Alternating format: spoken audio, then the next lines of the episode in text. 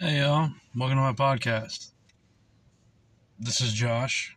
This podcast is called Everything is Permitted. Reason being is because I talk about everything on here. I do have to do a trigger warning because people are snowflakes and get butthurt at the smallest shit, so fair warning. Today is going to be a little different. I'm going to talk about people we've lost, people we looked up to, stuff like that. For me, the one I looked up to was my grandpa. Well, he's actually my great grandpa. He raised my mom, raised my uncle, and he helped raise me. His name was Jack Brewer, down in South Texas. I'm not gonna lie to you, he was an asshole. he was a major asshole. He's my grandpa, man, and I looked up to him. You know, he was a businessman, loving husband, loved us kids to pieces. Just old school with the way he punished. You know, when you hear uh, hear about a switch or you hear about a belt or somewhere along those lines, that was my childhood. Before my mom decided to move out of Texas. And it wasn't bad, you know, it wasn't all bad. Grandpa did have a bit of a temper. No, Grandma was this dainty little old lady. Man, she had some fire. And you know, it's really hard to uh, understand death if you've never been around it. No, I've I've been around death, been around dead folks for a while. You know, my great grandpa, the one who raised me, died when I was about I think 14ish, somewhere around there. A guy that I knew in the town that I grew up in, you know, my teenage years, was murdered. One of my best friends growing up was murdered a couple years back. Back in 2009, a buddy of mine got killed in a drive by right in front of me. Like I literally held his lifeless body until the ambulance showed up. And I was literally trying to resuscitate him. They said I was trying so hard to resuscitate him that I literally broke one of his ribs trying to resuscitate him. Didn't work.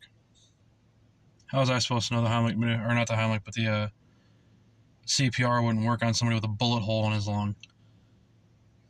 I was 18. You know, I was dumb. Uh, here I am covered in blood with some kid that, you know, was about my only friend here in Dodge back then. You know, I witnessed a Somalian dude cutting his wife's head off with a machete right across the street from the house I was staying at. Got in a car crash with a buddy when I was 21, and he was driving. And he was driving like an idiot. And we hit a patch of black ice. He slid off the road. His side hit a tree, and it instantly killed him. I was asleep in the passenger side, and I flew through the windshield.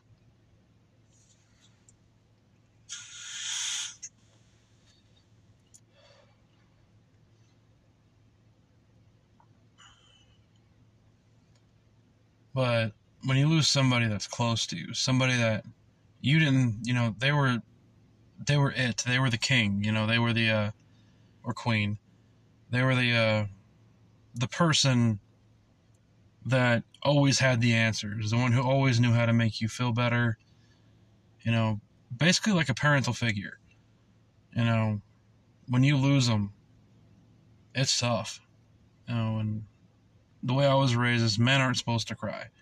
In fact, my grandpa, last last thing I remember him telling me is when I die. He didn't say if I die. He knew he was going to die. He said, when I die, if I hear about any of you little bastards crying at my funeral, I'm going to haunt you. it's it sounds dumb now, but I was a I just hit my teenage years. You know, I was preteen to teen at best. Just got on watching, you know, Insidious and watching all these horror movies about ghosts and shit. Now, my family was very religious, so it freaked us out, you know. And I'm 32 years old, and I cried one time for him. And to be honest, it wasn't fair to his memory. You know, when someone dies, I think it's a good, not only is it a good thing because it means they're finally at peace. And I'm not saying peace is in, you know, with God or whatever, whatever you believe in. You know, that's that's your that's your prerogative. But when someone dies, they're finally at peace. They're no longer in pain. For me, I wouldn't have to worry about insomnia because I'd be in a forever sleep. you know, it's it's a tough thing. You know, my buddy Zach, who I literally was my best friend when I moved to Kansas. My sister was obsessed with him. Later, ended up having a kid with him and marrying him. But um, he committed suicide a couple of years back, and it devastated me. You know, he was younger than me. I'm the older one. I'm supposed to die first. You know, and in my eyes, if you commit suicide, you took the sissy way out, dude. You took the pussy way out. Instead of having to go through this fucking hell we call life, you decide to prematurely end it. And I part of me really hates myself for saying stuff like that. You know, the only person I can honestly hate is myself. I couldn't hate anybody. I don't wish death on anybody. You know, I might wish a little bit of maiming on somebody, but I wouldn't wish death on anybody.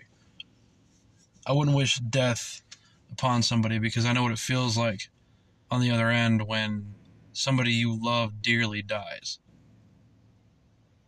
And it's not fun. You know, it's for lack of better phrasing, it's tragic. You know, it just it devastates you. Now I'm the oldest out of all my siblings, and if one of my younger siblings died, it would tear me up. I may not talk to them, but they're still my family. They're still my kid siblings, you know. You know, yeah, when you get older, you tend to grow apart from your family. Whereas you used to call your mom every day, now you call her once a week, then you start to call her once a month, and it's like, you know, you barely ever talk to your family. And you know, it's it just it sucks, man. You know, when my grandma Flynn died, you know that she was on my stepdad's side of the family. But the reason why my grandma Flynn hit so hard to me is because she was the literally the only one at first that took my sister and I in, saying that we are family. She was the matriarch of the family. My grandpa Flynn was the patriarch. You know, we, we they were they were literally the leaders of the family, and for them to take me and my baby sister in, because I mean we were we were little tots at the time. Know, I was prepubescent, she was prepubescent. You know, and they they took us in. They took us under their wing, saying, yes, these kids are family. And it was great for a while until, you know, inevitably they died. And when they did, honestly, you see the true colors of who actually cares about you. And you know, if you confront them about it, they're not going to say anything. You know, with my, uh, my I guess you could say second family, if you will, my stepdad's side of the family, you know, I never felt like I was part of the family. I was the ass of every joke. I was the bottomless pit of the family. I was the black sheep. Oh, they adored my sister. Absolutely adored her. But I just, I didn't feel the love. And I was so bad that even my mom was the same way. She was distant with me. And I think that's why I have such a hard way of looking at things. Such a a logistical look at life, a blunt way of looking at life. You know, I don't I don't let my emotions mix with my logic and my reason. You know, I guess if there is a religion that I would follow, it would be logic and reason. No, just like when I get into arguments with a female or arguments with anybody in general, I instantly go to the logical side of the argument. Why are we fighting? Why are we arguing?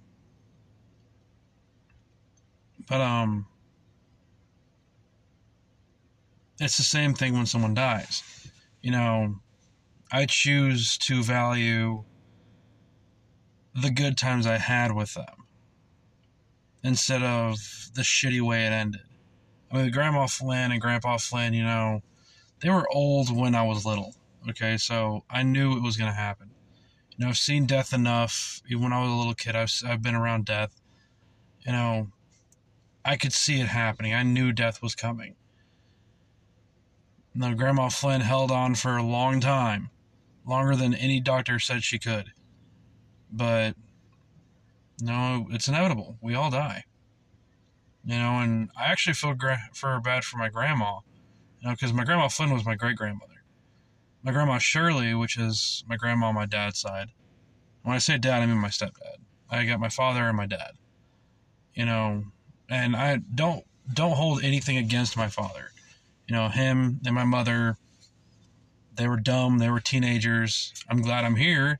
Glad my sister's here, but they were dumb and teenagers. You know, they weren't thinking of the repercussions of possibly knocking somebody up too young. You know, they were just they were dumb kids. You know, they didn't get along well, so inevitably failed. I don't hold that against them. You know, I still love my father. I love my dad. I love my mom and my stepmom. No, they all hold a part in my heart. Um, but uh, I feel sorry for my grandma Shirley because her sister died, her brothers have died. You know, she is the last one. You know, and I feel bad for her because, you know, her and her sister were pretty close in age, from what I understand. You know, I, I vaguely remember her sister, but when she died, it fucking devastated her. I mean, it, hurt her a lot worse when her mom died. You know, and I mean that's that's enough to be said. You know, when my mom dies, and I know it's inevitable she will, it's gonna devastate me. It's gonna hurt.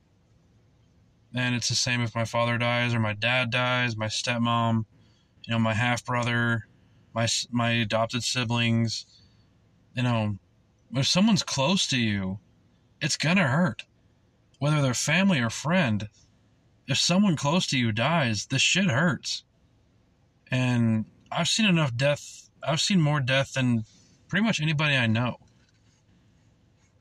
And it sucks every time. It sucks a bit out of you every time. You know, of all the shit that I've been through, all the shit that I've done, all the stuff that's been done to me, you know, I should be in a straitjacket in a padded room being shot up with morphine or some shit. You know, I shouldn't be out on the streets walking around, but I keep my head held up high. Because I choose to remember the great things I did with these people. Like one of my favorite memories of my grandma Flynn was when she came in to cook. Her favorite thing to cook was homemade chicken noodle soup. She homemade the noodles, she butchered the chicken herself. I mean, she did it all.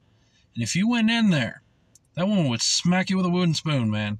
She'd get mad as hell at you if you if you try to if you try to get in there and try to steal a noodle or something. She she'd smack you. I mean, she was nice to the kids because you know she's a grandma, but she passed the recipe on to my grandma Shirley, and I can honestly say I've never had chicken noodle soup anywhere as good as grandma's. I don't know if it's because of the fact that I mean, I know it's I'm biased because she was my grandmother, but it was just the love she put into the food. And a lot of people don't understand what I mean by that. You can tell. If you know anything about food, and trust me, me being a big dude, I know plenty about food. If you know anything about food, you can tell if the cook actually enjoys cooking or if they're just doing it just to do it or just doing it for a job or something. You know, It could be made the exact same way as everybody else's, but you can taste the love. You can taste the hard work they put into the food. You know, and especially the the further north you go, you don't they don't understand it. I think it's just a southern thing. You know, if you love to make food and you're good at it, chances are you're going to have a job making food. No, we're stubborn people, man. Every human is stubborn. All right, whether you're a pushover stubborn or you're just a stubborn person in general. Me, I'm a stubborn I'm a stubborn asshole. I will 100% admit that. I am a fucking asshole sometimes. I'm very very stubborn. And I will not apologize for it. I won't. You don't apologize for something if you don't feel sorry for it.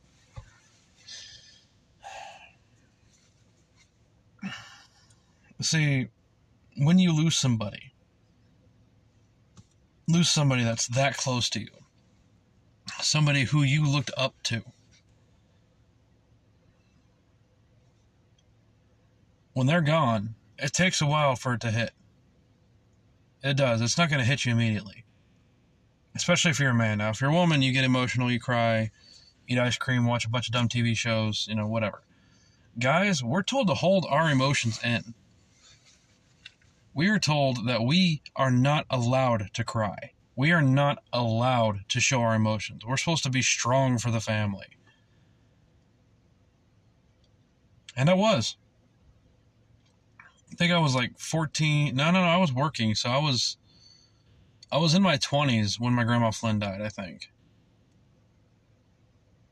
Yeah, I was in my 20s when my grandma Flynn died and it just it fucking annihilated me. You know, I didn't let anybody in the family know. And half the family were like, I don't know why you're crying. She wasn't your blood. Family does not mean blood. I got blood relatives right now I can't fucking stand. I got family that's on my stepdad's side of the family that I cherish more than anybody I've met in my life. Because of the bond you have. That's what family is. Family is a bond. It is really hard for me to call someone my friend. If I call you family, if I say bro or I call you my brother, that means you're getting there. To me, family is just a bunch of people that are willing to fuck you over. I mean, I told in the beginning of this audio recording about some of the shit they did to me. And that was just, that wasn't even the tip of the iceberg. That was like a single ice cube from an iceberg that's slowly melting away. Of the dumb shit that's been done to me, that's been said about me, that I've heard about me, from people who don't even know me. See, that's what family is. That's what these family people are. Is, in my eyes, they're just people waiting to fuck you over. And to be honest, everybody in my family has, in one way or another, besides my grandparents. And I've made peace with it, man. You know, it's it's not easy. I think the hardest part when it comes to losing somebody is forgiving them. Forgiving somebody is the hardest thing any human can do. Because at first you have to admit that you were wrong. Honest, forgiving. Not that, yeah, yeah, whatever, I forgive you. I mean, honestly, from the heart, you forgive somebody. I can guarantee you, anybody who listens to this podcast, you can probably name maybe one time you actually full fledged forgave somebody and meant it. To be honest, it's not in human nature. Human nature is you get me, I'm gonna get you back. That's just how we are. It's how most animals are. You get me, I'm going to get you. or I'm going to get you before you get me.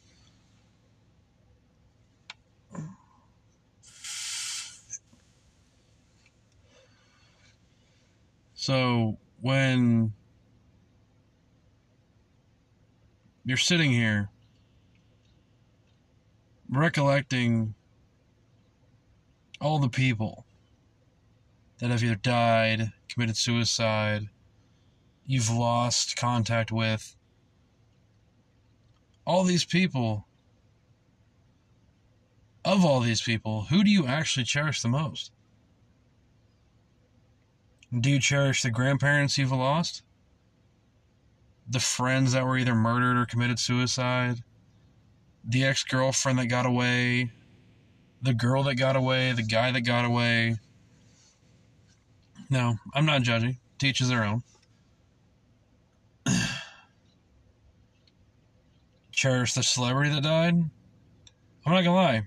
It sucked when I heard Robin Williams died.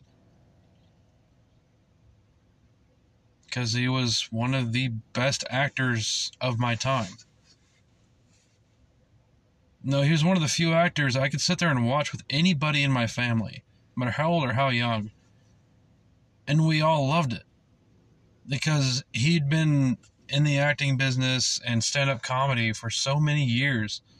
He touched generations of people. That's why it hurt. Same with Betty White. Betty White died, it sucked. Like the last legend is dead. But um who do you cherish? That's that's the name of the game right there. That's the main question. Who do you honestly cherish? Do you cherish your wife? Cherish your husband? Your dogs? I mean, not mean to sound like a fucking heartless asshole, but dogs die within 14 years. It's the average death rate for dogs. So for 14 years, you absolutely love and cherish this dog, but the dog's going to die way before you. Do you cherish your friendships? Because your friendships should constantly evolve. You should always look into your look into yourself and see which friends, quote unquote, are bringing you down and which ones are trying to help you succeed. The ones that are bringing you down, bye. And the worst part is, the ones that are bringing you down are probably the closest ones to you. Give you an example. Or I'll give you a. Yeah, what the hell? I'll call an example. Everyone has this friend or has had a friend that is always constantly in and out of jobs, in and out of jail, or in and out of relationships, just fucking constantly, can never stay down. That's the toxic friend. They're usually the ones asking you for money, asking you if you can pay for something for them or if you can get them something. Is that really a friend? Are you really being a friend or are you just being a provider for this idiot? Not letting this idiot grow up, if you will. Because, to be honest, that's all it really means. You know? When you lose somebody, that's when you really know if you cherished him. My buddy Marshall was murdered a couple years back. Him and his girlfriend got into an altercation with some dude at a bar, and the guy followed him home and shot both of them. At least that's the story I heard. A guy that I literally will call my brother till the day I die, his name's Jake. Lives in Oklahoma. His brother was murdered. His name was Greg. Really didn't know him. And every time we ran into each other, we ended up fighting. But he was still my brother's, he was still part of the family when he was murdered, you're damn right I went to that funeral. I didn't care that he came out and said, in fact, I was happy when he came out and said he was gay. I was one of the first people to congratulate him for it. He never messaged me back. I don't even know if he saw the message, but this is the thought that counts.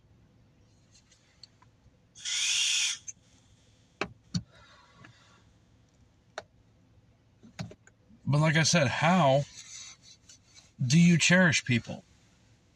Knowing that, you know, you should share what you should cherish the most is the life, the life that you have. Live your life day by day. And I don't mean that in a depressing way. I mean, anytime you wake up, just think the fact that you're alive. You're not guaranteed tomorrow. You're guaranteed the day you're living until somebody decides to end it or some ra- some random thing happens and you end up dying. You know, I'm overweight. Tomorrow I could have a fucking heart attack. Wouldn't see it coming. It's just a silent killer. Cholesterol's a bitch, man. I got a buddy named Chris at work. He's he's a very big dude. He had a heart attack last year, I think it was.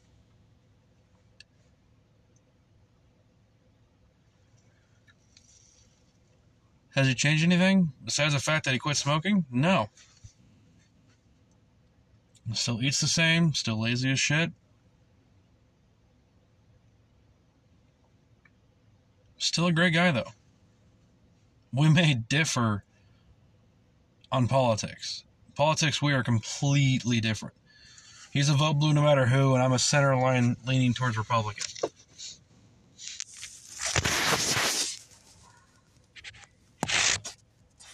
But again, how do you justify that? How do you justify. How do you say that God is so great when he just randomly takes people's lives? If there really is a God, he's a bit of a fucking dick. He's a conniving asshole. If you've read the book, you could tell he's a conniving prick. And he's a jealous prick, but we're not going to go there. When you lose somebody, whether it's with death or if they just leave, we've all had that. Now, there was this girl I grew up with, never did anything with her name was Danny. Danielle Kellogg was her name. And I have no idea till this day. I have no idea what the fuck happened to her. Just one day we just stopped talking, and we haven't. You know, I saw her smattering times when I was in Independence, and then haven't seen or heard anything from her since. In fact, from what I can gather, nobody has. Nobody that used to be part of the crew that we all rang out with talked to her. Nobody's talked to her. I don't know what the hell happened to her. She was a quirky little ding dong, but I love the hell out of her. She was a sweetheart. She was a really good friend of mine.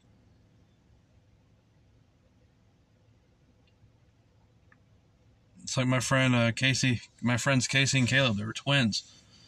You know, I don't talk to them anymore either, and it sucks because I mean,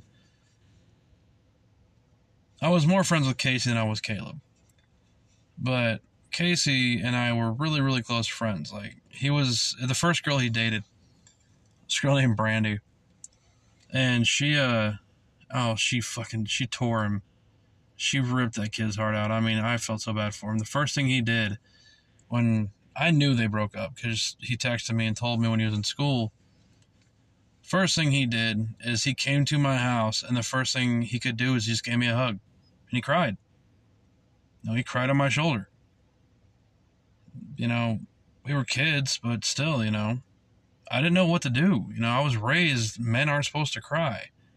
And here is literally my best friend just fucking ugly crying on my shoulder.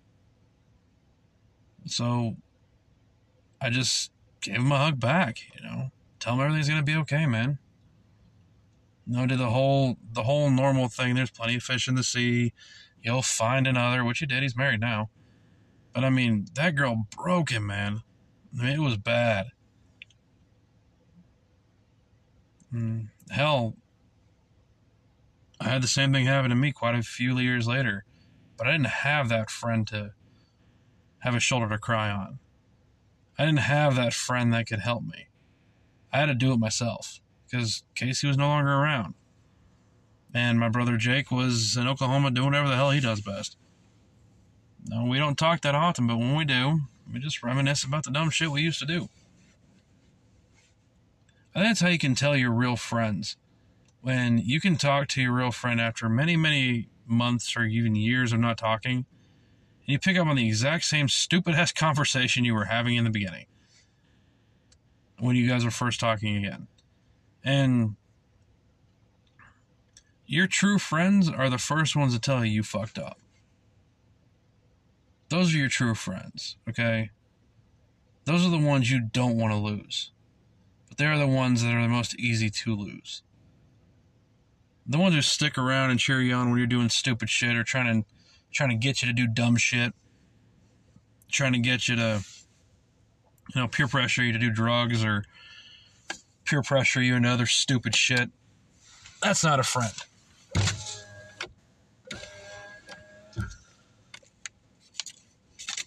That is a douchebag. If you want what I'm doing, I'm about to light a cigar. Yeah, I won't smoke a cigarette in my car, but I'll smoke a fucking cigar in this bitch.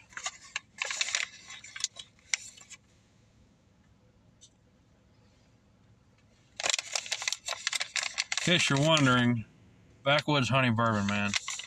I love these damn things. They come in a pouch. They taste amazing.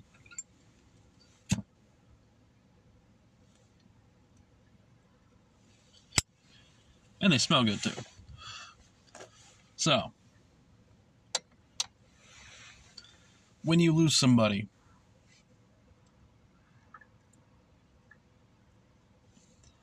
do you choose to remember them for life or do you choose to remember them for death?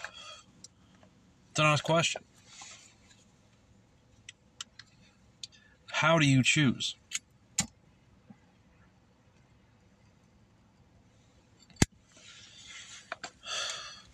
Do you value the friendships you have?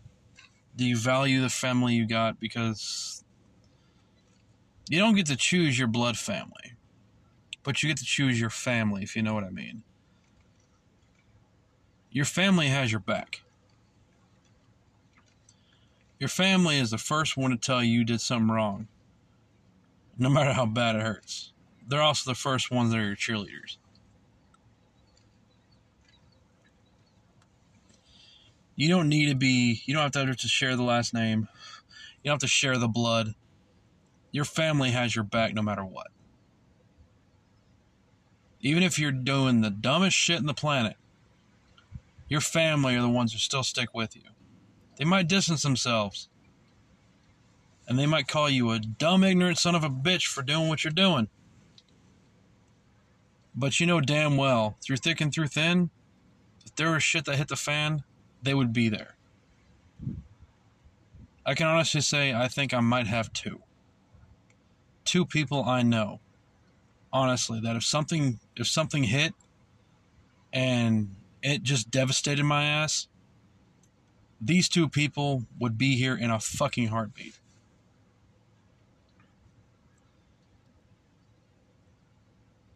A lot of people say their wife or their husband is their best friend.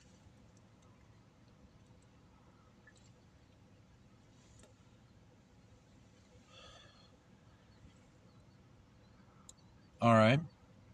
I mean, they do say if you marry your best friend, you're probably going to be happy. But our feelings change for people. Who was my best friend 10 years ago may not necessarily be my best friend today. I mean, Jake, I've known since third, fourth grade. He's the one I was talking about. If I gave him a call and the fucker actually answered and said, dude, I need help, he would be here with like five to ten other guys ready to fuck somebody up, ready to have my back. That ride or die thing you hear where it's like you give the guy a call, say, hey, we're going to take a car, we're going to go someplace. I'm not going to tell you where. And the only thing they're going to say is, whose car are we taking and do I need my guns? That's it. He literally has my back. If it was just me and him and we were an army of two like in the old video game, that's the guy I want on my that's the guy I want on my six. That's the guy I want to have my back. Cuz I know damn well he would never backstab me. And I would never do this, and I'd never backstab him. This guy, granted, we didn't always get along. Me and Jake, man, we fought like fucking cats and dogs all through our teenage years, man. I mean, constantly. I think it's because, you know, testosterone fueled boys, boys will be boys. I mean, there were times me and him would come to fisticuffs and we would fight for fucking hours. His dad would come out, look at us both bloody on the ground. You guys done yet? We didn't even know what the fuck we were fighting over. Chance, most likely, it was probably a girl.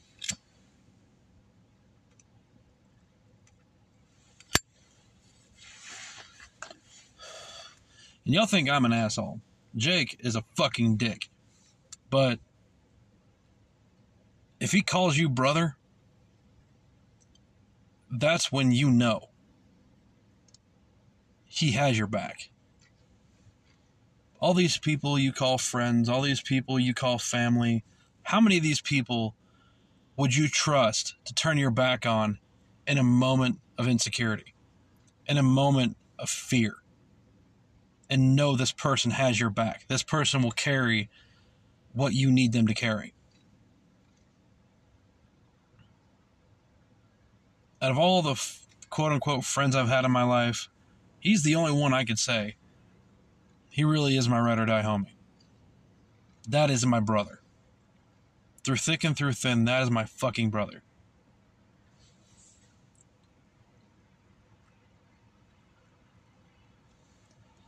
he's been through some shit. I've been through some shit. We've both grown up, but I think one of the reasons why I haven't moved to Oklahoma with him is because I know I don't think Oklahoma could hold us. you get me and him together, we're rowdy. And we know each other so well that if we did get into a fight again, again, neither of us would win. I think there was, I think I won maybe one fight and he won maybe one fight. Other than that, it was a stalemate all the way through because we would not back down. And his dad is an ex Texas Ranger, also a major martial artist, like very, very, very much into martial arts, which is one of the reasons why me and him got along, because we're both martial arts people. He's a scrappy son bitch. He really is. That that guy will he will fight. He has no qualms with sticking his fist in your face. Does not give a shit. His favorite things his favorite thing is I'm gonna break your fucking nose. And he means that shit. He aims for your fucking nose every time.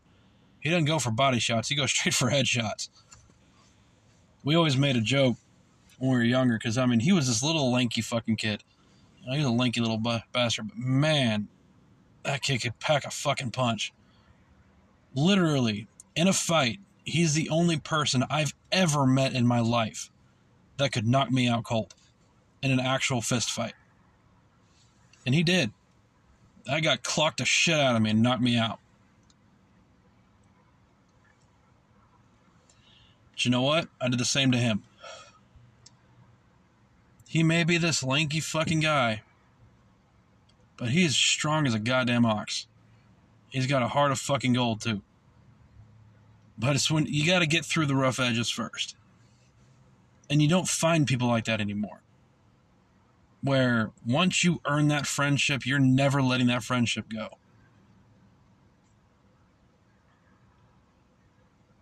If I lost him, it would devastate me. If someone killed him, I would go on a fucking rampage finding that motherfucker. And you do the same thing for me.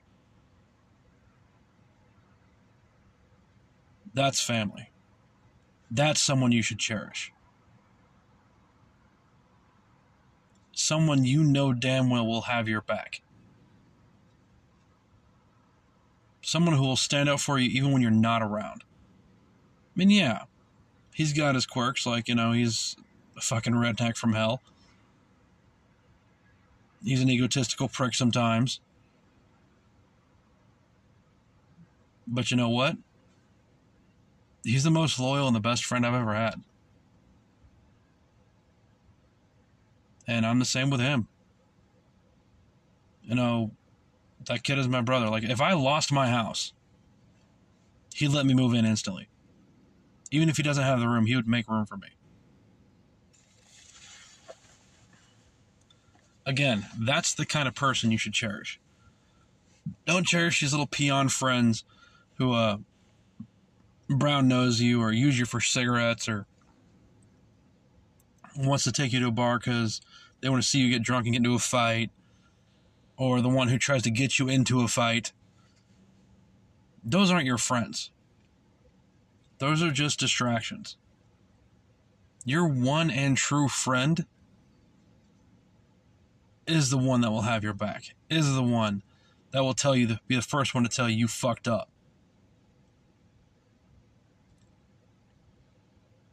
That's my brother, man.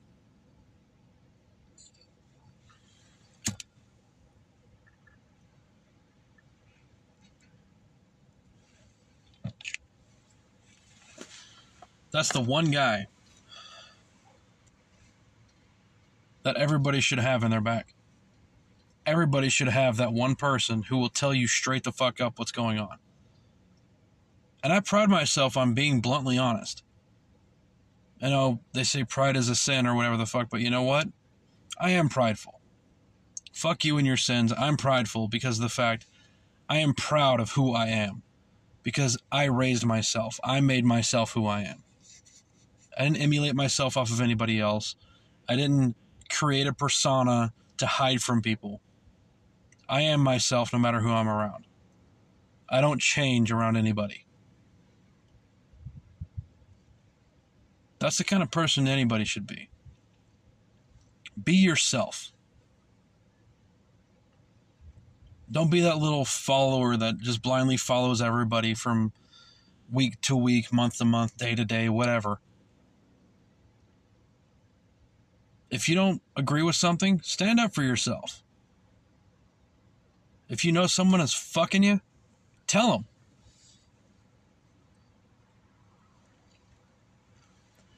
They may call you an asshole, but I guarantee you, you get a lot more respect by being honest and by being true to who you are than being a kiss ass.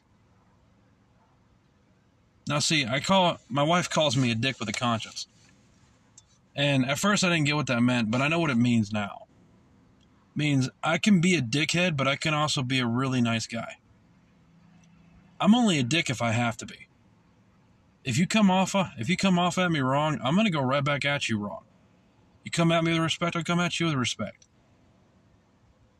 And you know what? Part of that, I can honestly say, came from my grandparents. On both sides. Fuck all three sides. My mom, my dad, and my stepdad, and my stepmom all shit, all four sides. Every one of my great grandparents and my grandparents taught me respect. Now I may be a mouthy son bitch. I may I may use very colorful language. But in the end of the day, if you give me respect, I give you respect. That's just how it is. That's how it should be. So when you lose somebody, don't think about the fact that you just lost the person. Think about the fact they're finally at peace. They're finally out of pain. Think about the fact that these guys helped you. In some way, form, or another, these guys helped you.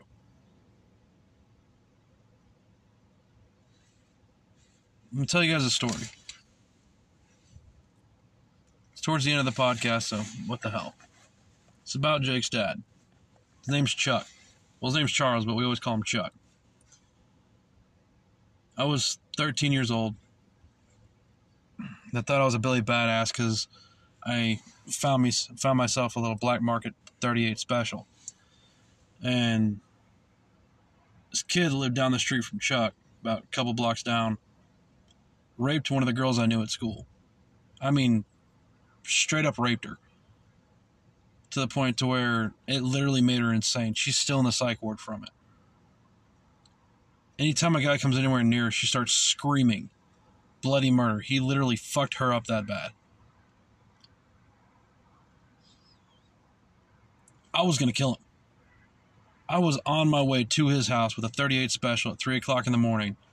I was going to go to his house and blast everybody in that fucking house. Because everybody knew he fucking did it, but he got away with it on a technicality. That was it. He took a plea bargain and got a techni- he got a technicality. All he got was what three years of probation. Not even house arrest.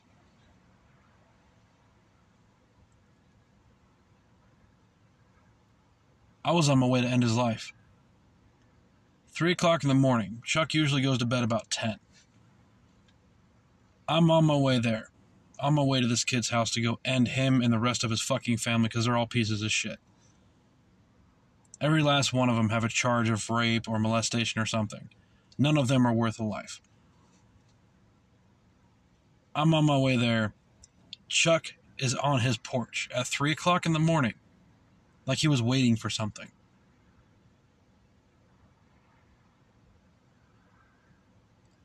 He yells my name, "Hey Josh."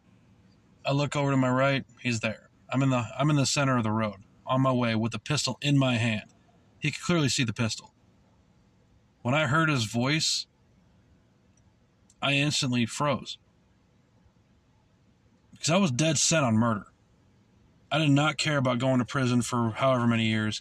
I didn't care. I was going to end these fuckers' lives. Calls me over to the porch. I walk over there. Said, What are you doing with that pistol? I was like, I'm to go kill that kid. I didn't say that kid, but I'm not to name his name because he doesn't deserve to be glorified. He's a piece of shit.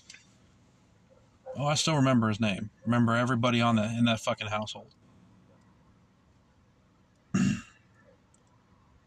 He said, No, you're not. He said, Give me the gun. I was like, No, I'm to go do this. He said, Give me the fucking gun. Chuck does not cuss. If you cuss around him, he'd smack the shit out of you. I could see the tears in his eyes. And it broke me. I gave him the gun. And all I could do was start crying.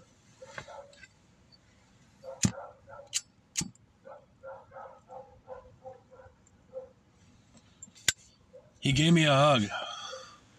Like pulled me into a hug. And this guy's five foot six. He doesn't look that strong, but he's as strong as a bear. I was taller than him at 14, 15 years old. He pulled me into a hug and did not let me go until I started crying. All my anger went out in my crying. He sat me down on the porch I still don't know what he did with the gun.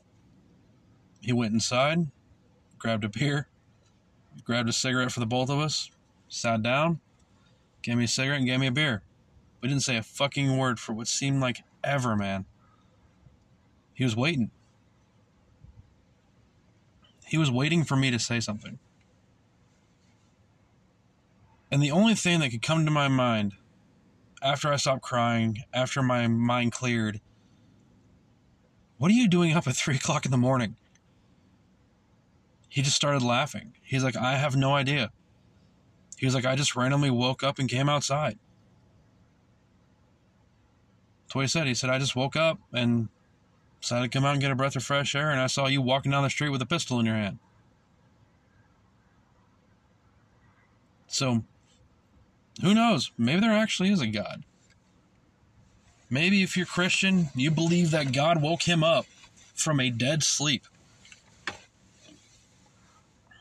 to save me from a really atrocious thing. Something I could never take back. It's also the first night he told me he loved me. I asked him why he stopped me. He said, Because I love you. I look at you like you're my own son. He said, Yeah, you and my son fight constantly, but I see a lot of Rousey in you. No relation to Ronda, by the way. Trust me, I picked on him about that when Ronda came out. It was funny because his dad would always say, Yep, she's a Rousey. She's going to fuck that bitch up. We'd sit there and watch it on the television screen. But yeah, man. I have a lot of respect for Chuck. Because he did that for me. He stopped me from basically ending my own life.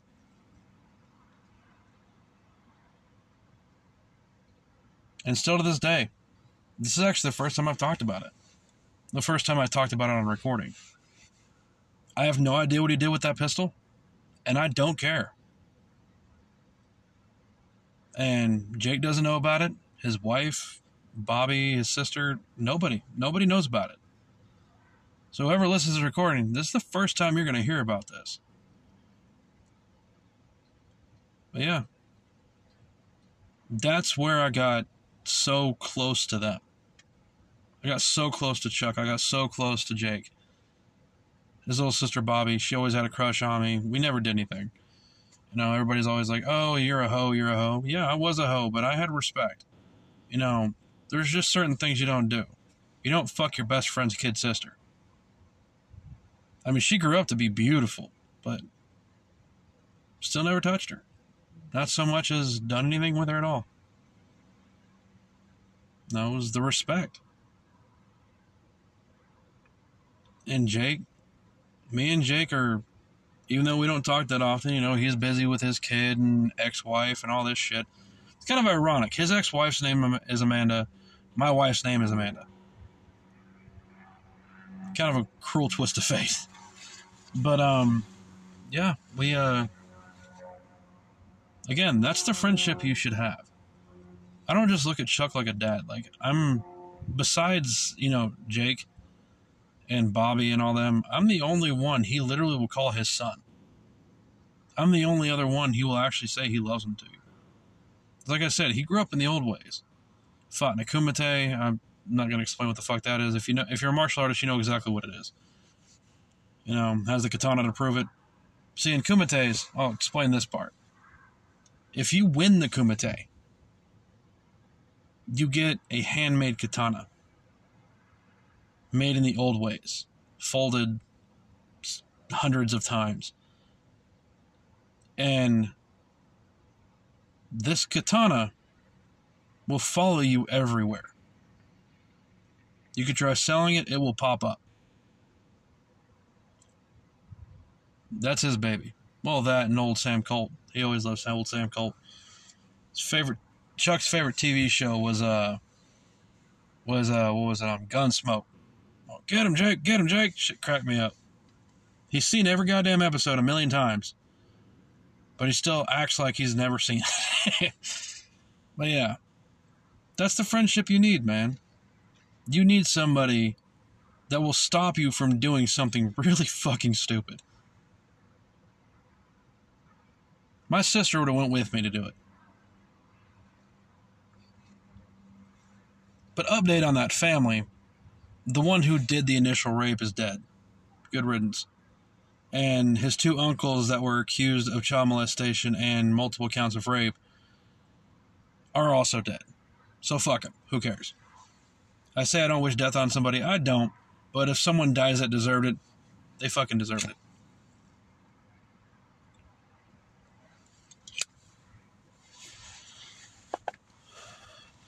When you get lost,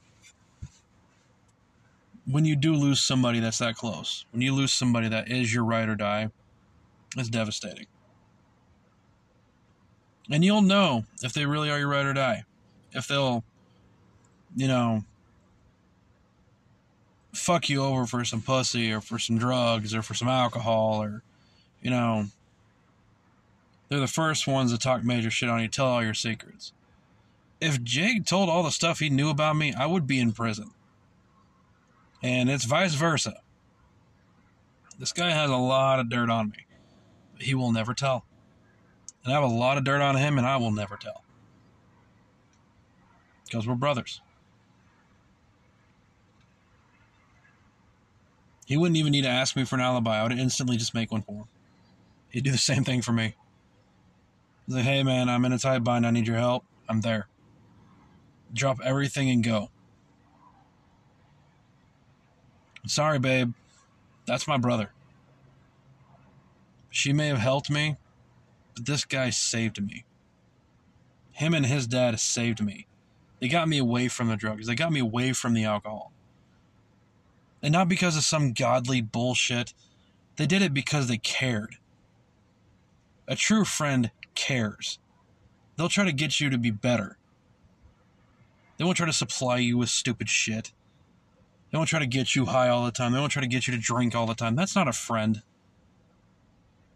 It's just a distraction.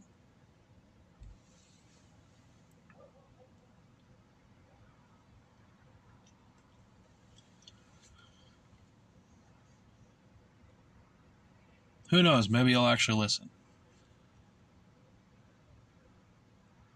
Or you'll just let it go in one ear and out the other. Either way, I said my piece. You guys have a good night.